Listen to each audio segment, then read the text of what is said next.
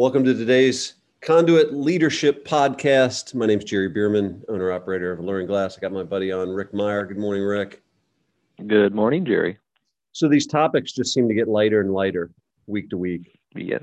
Easy Yeah. stuff. And again, I'm just gonna I'll let you run with this one because it's, it'll be a layup for you. Um, Thanks, top- Jerry. the topic's discernment, and I'll give you a quick. Uh, it's a it's a great word. The uh, I did a quick Google search and it says the de- the definition is the ability to judge well. And I'm thinking about young leaders or older leaders, um, people in our charge, your ability to judge well as a leader, and then um, leading others and their ability to judge well. So obviously we've got a very tight window this morning to discuss it. What are some of the what are the, some of the first thoughts that come to your mind as you're uh, if you were trying to provide another person with uh, some insight on discernment and how to develop it? Well, thinking about that idea of you know someone's ab- ability to judge well presupposes that we all have a filter through which we put um, stimulus that come our way, and then make a judgment, and then it's our response. So I think a question beneath the question is, what is that filter that we put those stimulus or those things that come our way uh, in order to make those judgments? And it reminds me I heard a podcast once with Jeff Ruby on it, and he talked about making decisions with his head and his heart and his gut. And he needed a two out of three to make a decision. And so this interesting consideration of, you know, if if you are judging um, between something, if you're trying to make a decision decision, if you're using uh, discernment, um, that that filter of of what it looks like to and what what influences your decision um, what are those things that you that you do use? Um, so jerry my question for you is if you could think about do you use your head heart and gut or is there a different is there a different uh, filter through which you make decisions Yeah, well, and, and I, I'm taking notes as you're talking because I'm thinking one of the things that was taught to me, um, and it goes back. To Stephen Covey could be quoted probably every week on this, but you know, the whole seek first to understand versus you know to be understood, and and that requires you to to you're again going back to your filter as you're talking that you're engaged with somebody else is for me not to be thinking about what I'm going to say next, but actually listening to uh, what the the words that somebody's saying, uh, the tone of voice that they're saying it, and if I'm face to face, their body language. You know, so going back to Ruby's comment, I think, you know, I think as you're trying to hear them, what the message is. If I'm face to face, I'm watching. You know, I'm listening to your words, I'm listening to your tone of voice, and I'm watching your body language, and those three indicators allow me to filter the message to um, to understand to try to understand um, you know the the message that you're intending to deliver to me and that understanding allows me to have better discernment in how i respond Yes, and I, I would, I would. That makes me think of um, Patrick Lencioni's hung, "Humble, Hungry, and Smart." And by smart, I feel like he's trying to say is exactly what you said: your ability to see through what someone's saying in order to get to really what they're saying. Yeah. Um, and I, I really try to do this with my kids and also our employees. You know, someone comes to us and is complaining about this or that, or um, my kids, you know, you know, are feeling a certain way. It's like, okay, what is what is the reason you're you're you're acting out right now? But that's not just because you want to be mean and nasty. Uh, there's something else going on there. So when you say this stuff, I feel like there's there's a different reasons. So trying to really be smart, to your point, and and trying to discern what people are truly communicating, then I think we can give a more appropriate answer. Yeah, and and it, and it, you know, us, you and I being in the remodeling business, it works with people, and then it works with the craft. Like one of the things I was talking to our staff about uh, on our Monday in our in our Monday morning huddle is having discernment when you're walking into somebody's house. Like, what does their garage look like? What is their Mm, you know what is what's the level of detail that is important to them in their house and you're going to be held to that standard when you install the shower glass. Like, you know, it, it shouldn't be a surprise. Like we call them highly discerning clients. You know, the the clients that if you have a fingerprint smudge on the glass, they're going to see it. That shouldn't be a surprise. By the time that we're installing glass at somebody's house, we've had one of our guys on the phone with the client, one of our guys show up to template the space, and then the third team shows up to install it. So you've had, in our case, at least three engagements that you know this person is highly discerning. Um, and so, and you're the same way. You're I'm there three times, or talking to the client three times. You're talking to them. You know, you might be in their house for three months or six months. Mm-hmm. And so when your staff says something like, "Well, I didn't know they were going to be so particular," it's like, how did you not know? Look at look at everything else around them. And I think again, it goes back to the the the lens that if you're just whether you're dealing with some person or you're dealing with a craft, if you're inward focused, you're just concerned about yourself, it's very difficult to have discernment because you're you're you're you're not aware of um, other people and other things.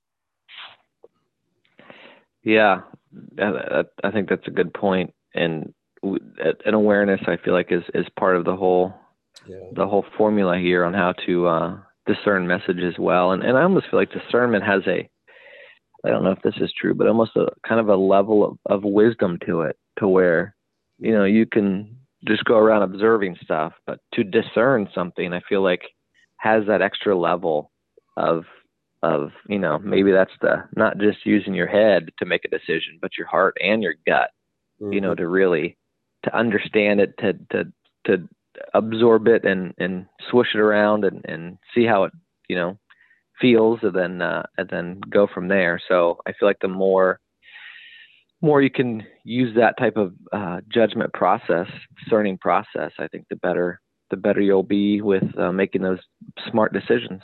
Yeah, and a lot of that, you know, we we talk about wisdom a lot, and you know, wisdom is something that is, you know, it is developed over time, and um, you know, many times when I'm talking to younger leaders, and and you're saying, hey, did you notice? um, did you notice these three things, these three indicators?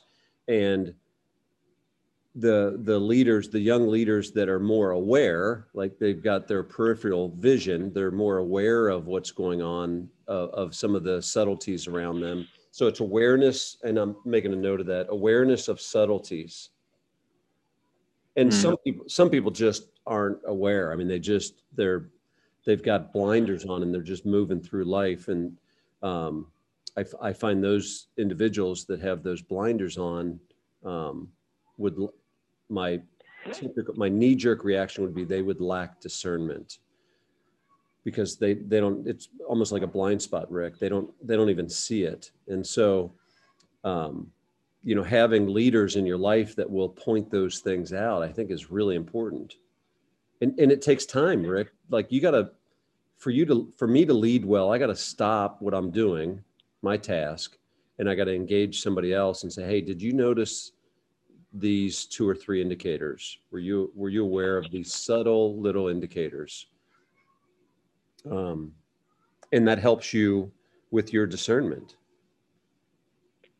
yeah i agree and and to your earlier point around self i think it's really hard to have good discernment when you are over whelming thoughts are concerned just about you and what you want or or how you look at the situation. So to remove yourself from um, things that come your way and and again look at it from a kind of a, a third party perspective.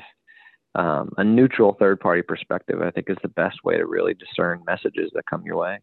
Yeah, that's really good. Any other? I mean, this is a again, it's a heavy topic. I mean, you know, to say somebody gets it and somebody doesn't get it isn't fair. Um, you know, it, obviously, the older you are, people get more set in their ways. Um, but h- how important do you think it is to enlist the help of other leaders in this area? Like, if you and I work together, um, and I said, "Hey, Rick, will you will you uh, help me pay attention to subtleties um, and you know help coach me on you know expanding my peripheral vision um, and and being a, more more aware, more other aware. I I don't I don't know that anybody's ever I don't know that I've ever asked somebody that another leader to help me with that or is I don't think anybody's ever asked me that either. But hmm. go ahead. Yeah, that's a that's a uh, again that's a high level position of humility and and and desire to grow. Um, but I, I, I, I do definitely think it's it's valuable to invite others into the process and again help you see blind spots and and even just walk through you know if, two people are in the same room and a message comes your way it's like okay what let's discern this together how did you read that what do you feel what decision would you make and why and yeah. you know here what what are other possible solutions or or um, ways that this message could be uh, yeah. communicated and maybe it's different than what you're thinking. So and another's perspective is always helpful.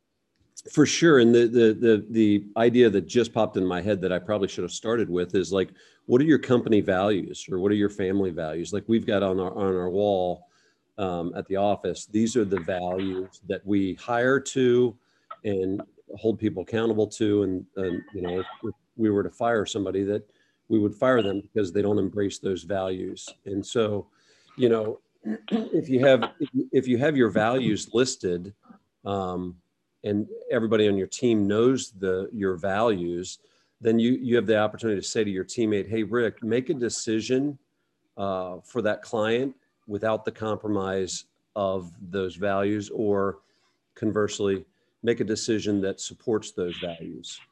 Right. So, mm-hmm. I think that helps for judgment like when when your staff comes to you and they're like hey rick i don't know what to do about thus and such then you could say well go to the values of our company our company values and then come up with two or three solutions that don't compromise or that do support those values and let me know what they are that that has proven to be the best way for me to train young leaders uh, within our organization yeah, and I mean, what you're doing is you're giving them that filter through which you want them to judge situations through.